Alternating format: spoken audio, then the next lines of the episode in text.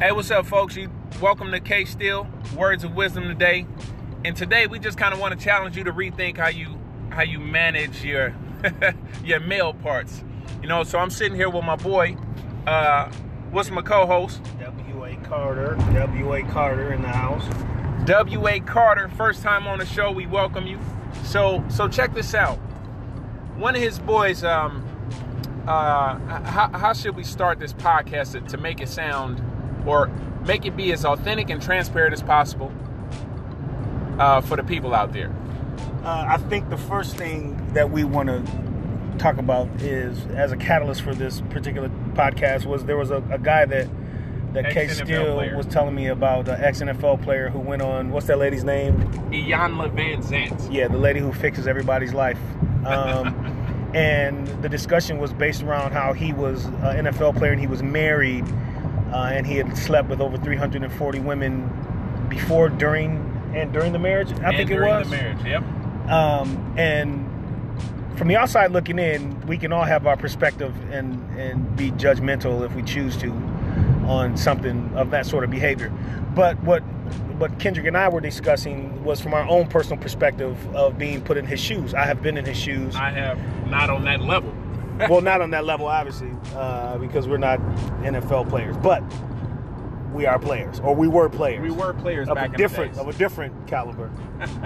um, and and what we were what we were saying was um, when you're in that position, there's two ways you can approach it. For me, when I finally met uh, a, a woman that I decided to try to be not only monogamous with, but also um, to be exclusive with and to be in a serious relationship. I had made the transition, I believe, too fast, and I and I kind of went. It was like going cold turkey off of drugs or alcohol. Uh, you just try to stop doing everything immediately. Right. Um, and for me personally, I was explaining to Kendrick how, like, I went from having a consistency of no less than three women on rotation in my life at one time, um, dating and also having sexual activity with, uh, to trying to focus on one. And I mean, it was just like almost like an overnight transition. And it was very complicated and very difficult to make that transition because I was still dealing with um, emotional ties and sexual ties that I had abandoned without explanation. Right. With right. the woman that I was interacting with because I was trying to focus on the one woman that had captivated me. And Kendrick made a good point about uh, uh, about what it is that you fuel to make it more difficult. Tell them what you had said. I think one of the things that that helped me in my season of juggling women was there there's something that I just naturally don't gravitate to and, you know, to each his own, everybody has their vice. But what helped me transition from, say, dating multiple women, sleeping with multiple, uh, multiple women at one time, what helped me was not to feed that lustful behavior.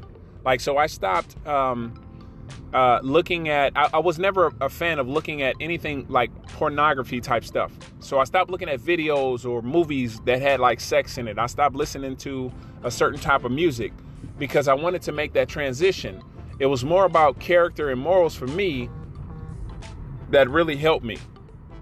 And I said, okay, I'm gonna have to stand on this. And and and besides all of that, um, something that really like really set me on, on on my path, honestly, was my daughter. My first daughter was born. And what happened was I was like, I'm gonna have to be the man that she falls in love with. In other words, I need to be a man of character. I need to, even though she couldn't understand it at the time, by my daughter being born, I was like, I can't be no uh, uh, male hoe, whatever you want to call us, out there uh, dating a bunch of women, cutting up, and what will I be showing my, my children to come, and even my daughter here? So it helped me to not uh, look at a lot of videos. I, it's almost like fasting. I fasted. I just stopped doing stuff, and I was like, man, forget it. So when it was that transition, when I was uh, ready to just leave uh, the multiple women, um, it, it, wasn't as hard, but it was still hard nonetheless because of the emotional and the sexual ties. And, and I think um, it's important. You, you're going to put out what you feed. And so what, what you in, in, intake. So if you're in, in ingesting all this uh, lustful um, environments, whatever you're putting in your head, all that type of stuff. you're gonna want to act upon that. If you're watching porn, but yet you're not dating multiple women, guess what's gonna happen? You're gonna still have to feed that lust. And his perspective is complete opposite of what mine was, and that's what's great about us having this discussion because we're not just having this discussion to talk about that guy's experience and what he was going through. What we are, what we would like to do is share our experiences in correlation with what he was going through, and perhaps give advice or guidance on how not to fall into the same situation. If you are by chance listening to this, and you are wondering how not to fall into that, so Kendrick did not continue to feed his soul all the lustful energy in which would continue to make it difficult for him to make the transition. I, on the other hand, was the total opposite. I did continue watching pornography and continued interacting um, with the the women that were prior to the female who I was trying to embrace. But the the struggle is, like I said again, trying to go cold turkey. If you're in a position to where you find yourself being with a lot of different women and then you meet that one because it's inevitable it's going to happen. We're all going to meet that one at some point in time. And we usually aren't prepared for it. Mm-hmm. but you're going to meet that one that's going to impact you in a way that makes you say you know what? I need to focus on this woman. Rethink a few things. Absolutely. There's a reason why people's uh, paths cross in life. And the advice that i give is when you meet that woman, you need to be mature enough, and it's difficult for men because we mature at a slower rate than women be mature enough to recognize how special that woman is and to respect that woman, especially if she's worthy of it. Be mature enough to analyze the situation and say, Am I going to put her in a position to where I can hurt someone who doesn't deserve the pain of me not being ready to deal with her? And if you're not ready to deal with that woman, let that woman leave that woman alone because there will be there's a man out there that will be ready to deal with that woman. But if your lust is that strong and you are in a position to where you're consistently having more than one woman on rotation that's where the challenge is because you always think that you can fit one more in especially one that's worthy of your time and attention. Um, i think a lot of times men who like to have a rotation of women do so because they they find a piece of each woman that equals up to their idea of one, one woman. good woman. Right, right. And until they find that one good woman with all the qualities that those two or three women bring collectively to their idea and their mind of a woman, they continue to do that. And that again too is a challenge because when you when that woman comes into your life and she's the one and the universe lines up and is like, okay, I know you're a player, whatever, but you know you can be you can be a good guy. There's there are players that are good spirited people and not malicious and not out to hurt anybody. Right. Uh, usually it's a level of being selfish, and that's the kind of behavior that dictates so people check, who are players. So check this out. When when I was younger, what was emulated to me, like what was in my face all the time, was you know the uncles was players, stepdad did his thing on the side, more than likely.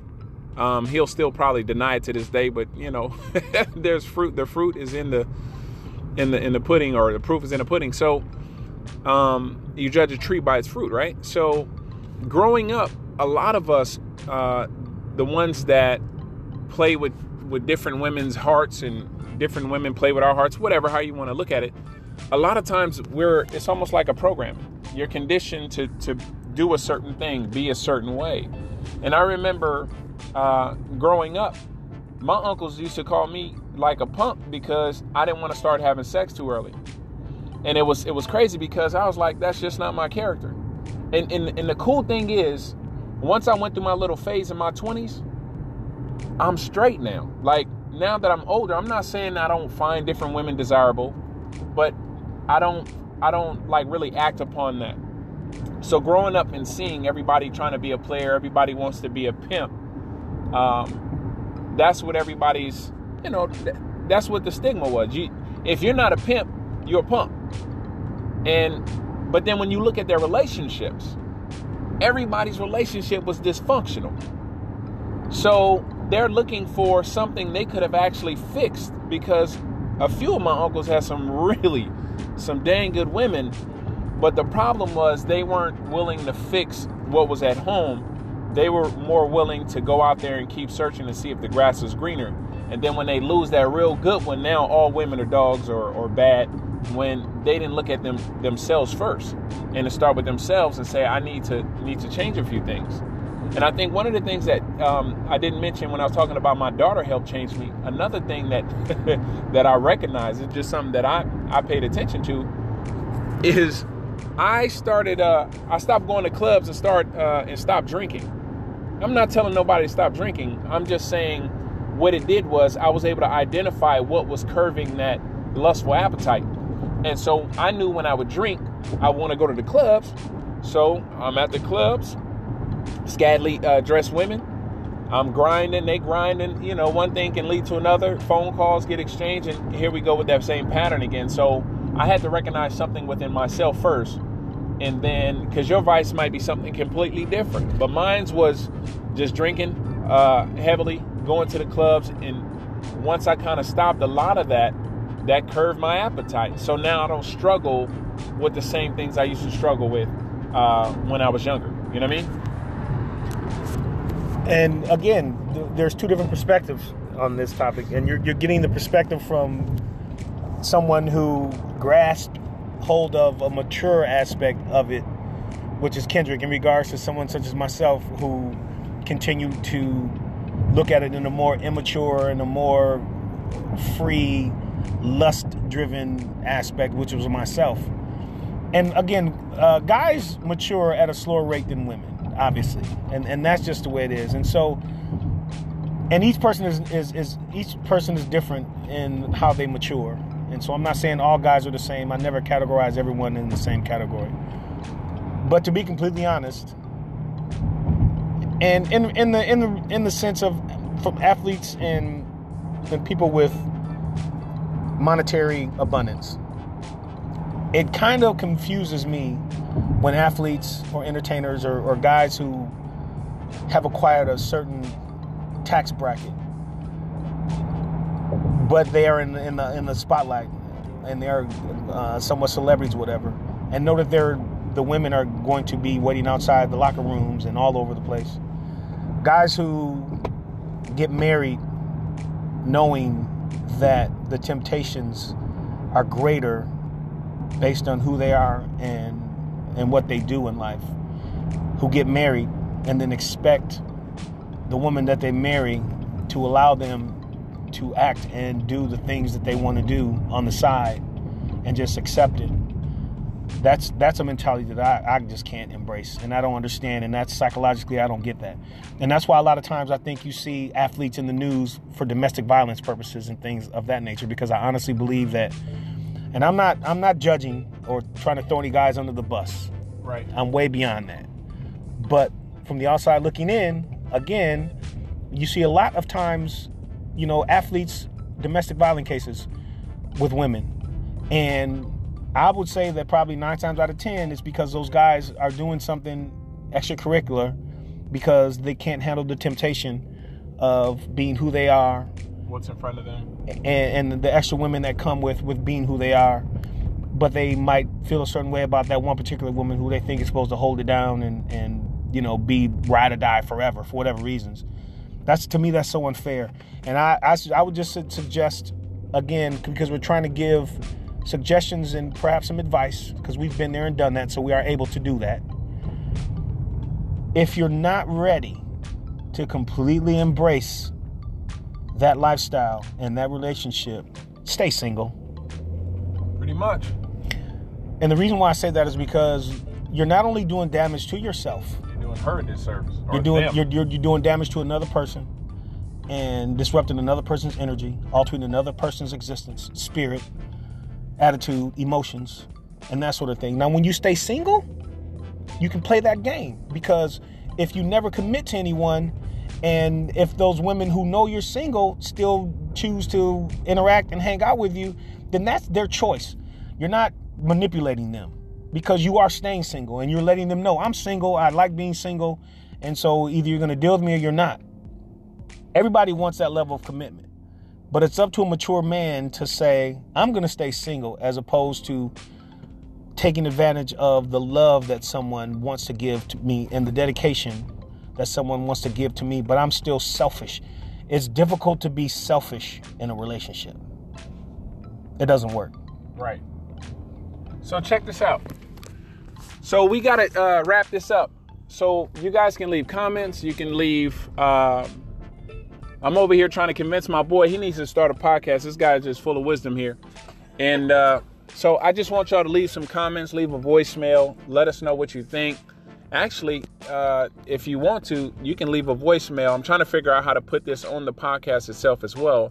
Maybe you can leave a voicemail, tell us your experience and where your mindset is at. So we don't know everything, but we're speaking from personal experience and what helped us get over the hump of just, you know, just sleeping around, not having no shame or guilt, no, no, um, just not even worried about anybody else, and we are being selfish in those in those uh, moments of our lives. But if you like what you just heard, please post a comment, give us some feedback. If you didn't like it, give us some feedback too. So here we are, W.A. Carter. Hey, hey, hey, hey, signing off. And K Steele, words of wisdom. Holla at your boys. All right, go.